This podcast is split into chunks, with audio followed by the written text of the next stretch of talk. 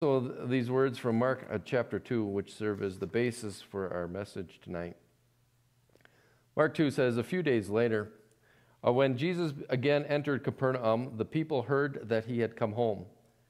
They gathered in such large numbers that there was no room left, not even outside the door, and he preached the word to them. Some men came, bringing to him a paralyzed man, carried by four of them. Since they could not get him to Jesus because of the crowd, they made an opening in the roof above Jesus by digging through it and then lowered the mat the man was lying on. When Jesus saw their faith, he said to the paralyzed man, "Son, your sins are forgiven." Now some teachers of the law were sitting there, thinking to themselves, "Why does this fellow talk like that? He's blaspheming. He can, who can forgive sins but God alone?" And immediately Jesus knew in his spirit that this is what they were thinking in their hearts, and he said to them, "Why are you thinking these things? Which is easier, to say to this paralyzed man, 'Your sins are forgiven,' or to say, 'Get up, take your mat and walk'? But I want you to know that the Son of Man has authority on earth to forgive sins." And so he said to the man, "I tell you, get up, take your mat, and go home." And he got up, took his mat, and walked out in full view of them all. This amazed everyone, and they praised God, saying, "We have never seen anything like this." This is God's word. So it was twenty-six years ago, but I remember it like it was yesterday. I was a sophomore in college, which is hard for me to say. twenty-six years ago, I was a sophomore in college. But uh, at, our, at our college of ministry, we have chapel every morning, and the professors would take turns uh, giving the message for a short devotion. And it was Professor Wentland's turn, and he, he started off by telling us Becky's story. One day, Becky's husband called up pastor and said, "Pastor, I, I don't know what to do with her anymore. Uh, she cries all the time. She never wants to get out of her chair. She, she's afraid to come to church. Um, Pastor, I'm at my wit's end. Can you come and fix her?" That was the way that the husband worded it. "Can you come and fix her?" And so they made arrangements, and the pastor came over in the next day or two. And he sat across the kitchen table from Becky, and they opened up God's Word, and they, they looked at various passages of comfort and concern, and, you know, the Good Shepherd, Psalm twenty-three, they went through, and they went through passages like, "Cast all your anxiety on me because he care, or on, on him because he cares for you," and a, and a whole slew of, of these, these beautiful, comforting passages, and yet nothing seemed to erase the trouble on her face. And she just sat slouched in her chair, almost paralyzed herself. And finally the pastor just kind of said, "Becky, what is it?" And after a pregnant pause,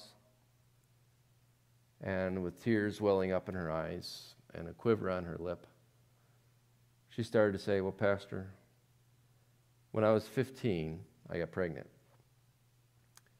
And my mom said, 'Well, why don't you get an abortion?' And I did. And um, I didn't think much of it. I was young. To be honest, it really doesn't bother me tons, that one. But when I was eighteen, I got pregnant again. And this time I knew better. And I knew what it all involved. And my conscience was telling me, 'Don't do it.' But I ignored that little voice that God had put inside me, and I had another abortion.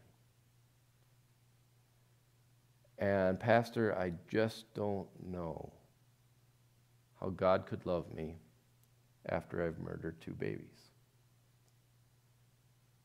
At the time that this conversation happened, Becky was thirty, so this guilt had been suppressed for twelve years.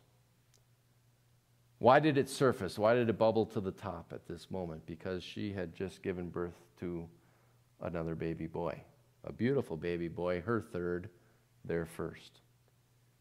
And every time she went to the crib to pick up her beautiful son, she was haunted by the face of the other two, or the thought of the other two. if you're sitting across the kitchen table from her, what do you say? So her pastor, my professor, said to her, Becky, I, as a called servant of Christ, and by his authority, forgive you all your sins in the name of the Father, and of the Son, and of the Holy Spirit. Amen. For years, for years, perhaps, four people looked at this man, paralyzed, and they said, how can we fix him, right?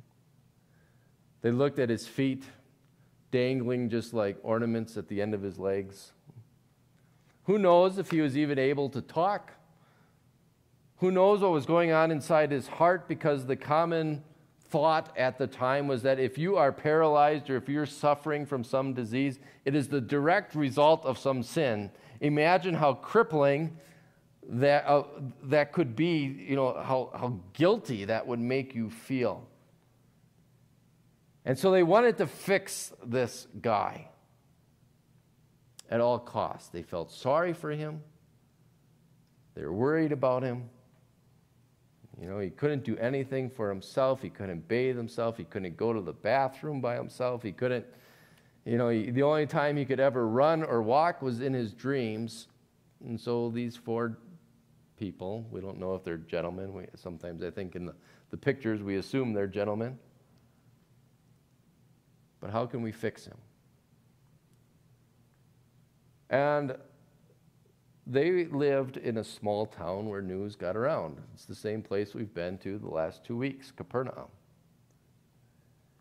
And if you remember what happened over the last two weeks in Capernaum as we've studied it here in worship, two weeks ago we saw, we saw the amazing thing. We were wowed at Jesus that he, he, he had an exorcism, that he showed his power in casting out spirit in, a, in the synagogue. And then just last week we... We saw him show his power over diseases as he healed Peter's mother-in-law first of a fever, but then he also healed a whole bunch of other people that came to Peter's house.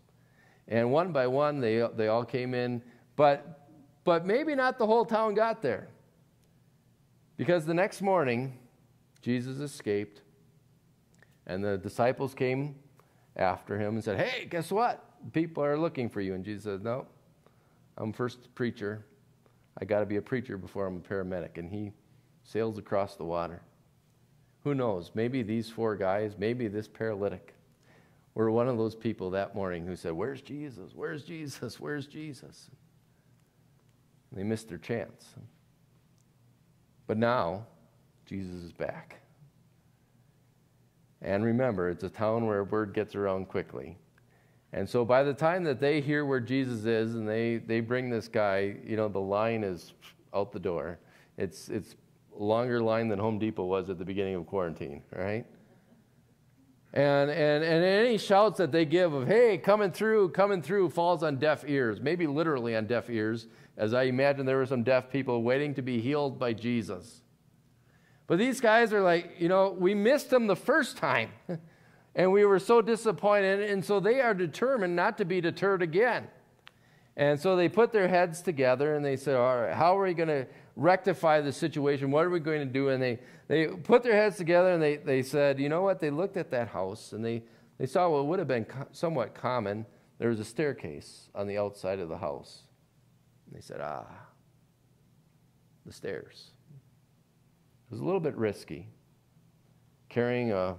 a man in a mat up a flight of stairs, right? I mean, you could fall. Maybe it would be dangerous. You could drop him. Uh, and, and yet they, they, you know, they remember what God said, love your neighbor. And, and as far as they remember, there was never a clause on that that said, love your neighbor if it's easy, or love your neighbor if it's convenient for you. And so they said, okay, sometimes if you meaning to love your neighbor, it means you have to take a risk.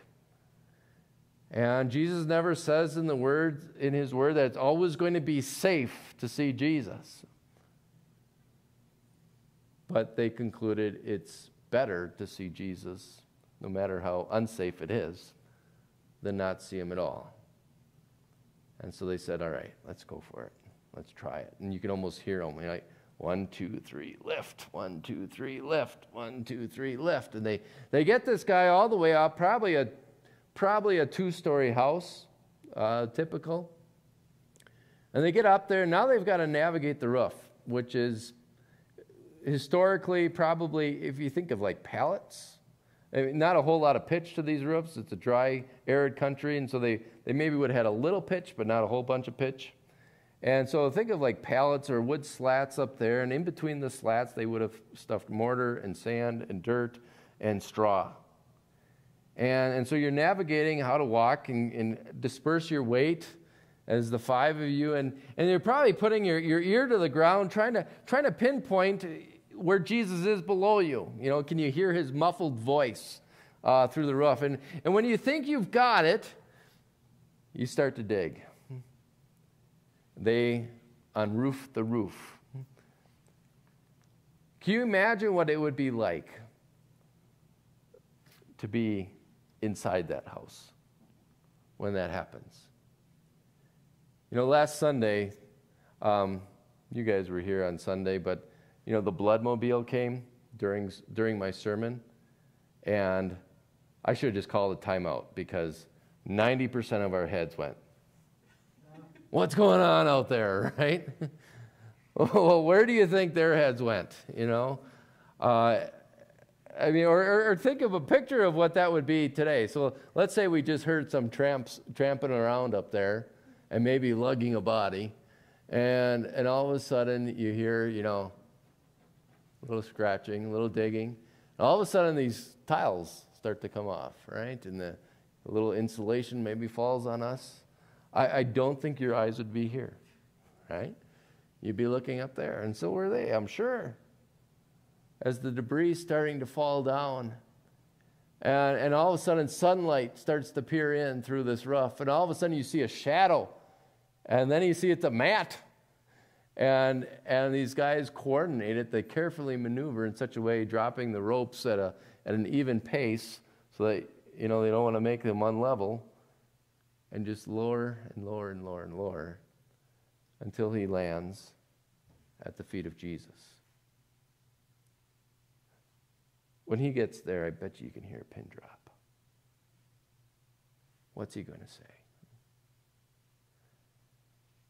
And this is how Jesus breaks the silence. He says, son, and maybe just pause there. What a title, son. He already gives us a clue that there is a relationship here. Uh, son shows that there's compassion here, right? Son, your sins are forgiven. I'm just going to pause for ten seconds and ask you to think about a sin or three that you are harboring in your heart right now. Some of you just got a head start. You're already thinking of it. I'll give you ten seconds right now.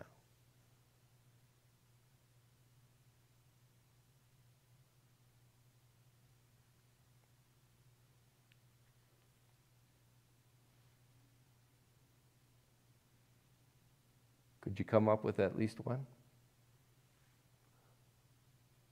Why could you remember, or why did you remember any of your sins? Because you realize God doesn't. As we heard in Isaiah, God remembers your sins no more. He sends your sins away. He sent your sins to the cross of Jesus. He says to each of you here today, he says, sons, your sins are forgiven. He says, daughters, your sins are forgiven.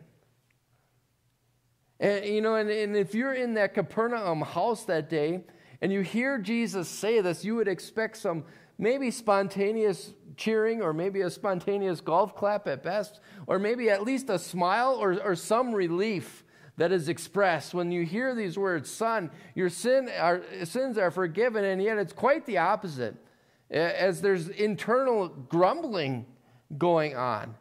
as they say, who does this guy think he is, that he can forgive sins? He's blaspheming is the big fancy term that they use for it. Like, this guy's putting his, himself in the place of God.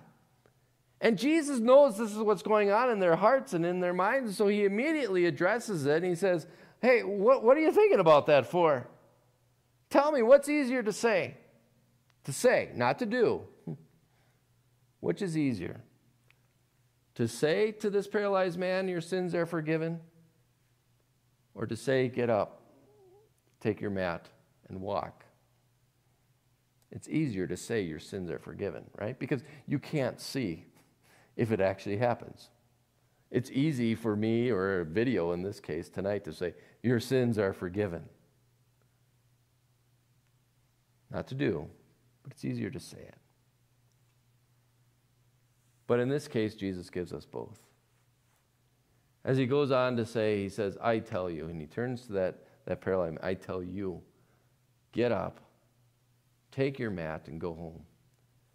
And he got up, took his mat, and walked out in full view of them all. Wow. Similar to what I said two weeks ago, I would love to eavesdrop on your conversation if that happened here. You know, we have a few people who come in wheelchairs. Sunday, Pat, I say, Pat, just stand up. Get out of that wheelchair. She walks out. You say, wow. Right? Yeah, you see once again, you are amazed at God's power, Jesus' power over, over illnesses, of diseases, of, of, of paralysis in this case. And yet, don't let the miracle, don't let the miracle mute the message. Because what does Jesus say? Why did he do this miracle? He tells us here, he says, I'm doing this. Why? Because I want you to know that the Son of Man has authority on earth to forgive sins. And that's what Jesus wants us to know tonight as well. That he has the authority to forgive sins. Don't forget that. You know, over the last two weeks, over the last five weeks, we've really been amazed at so many things that Jesus has done. We've been amazed that he showed his power over spirits as he cast them out. We've been amazed as he as he healed the sick, as he told, you know, he took away the fever and he and he and he made other people, you know, healed of diseases. But don't fail to be amazed at this thing that Jesus can do, that he has the authority to forgive sins. I know we know that, but I know we also forget that.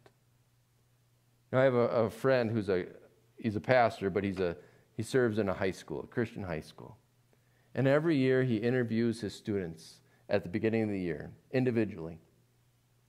And he says, tell me, how do you view yourself as a forgiven child of God or as someone who's living by, or if you feel guilty when it comes to your, your life, your spiritual life? And every year, the balance, the scales tilt this way. We carry so much guilt with us.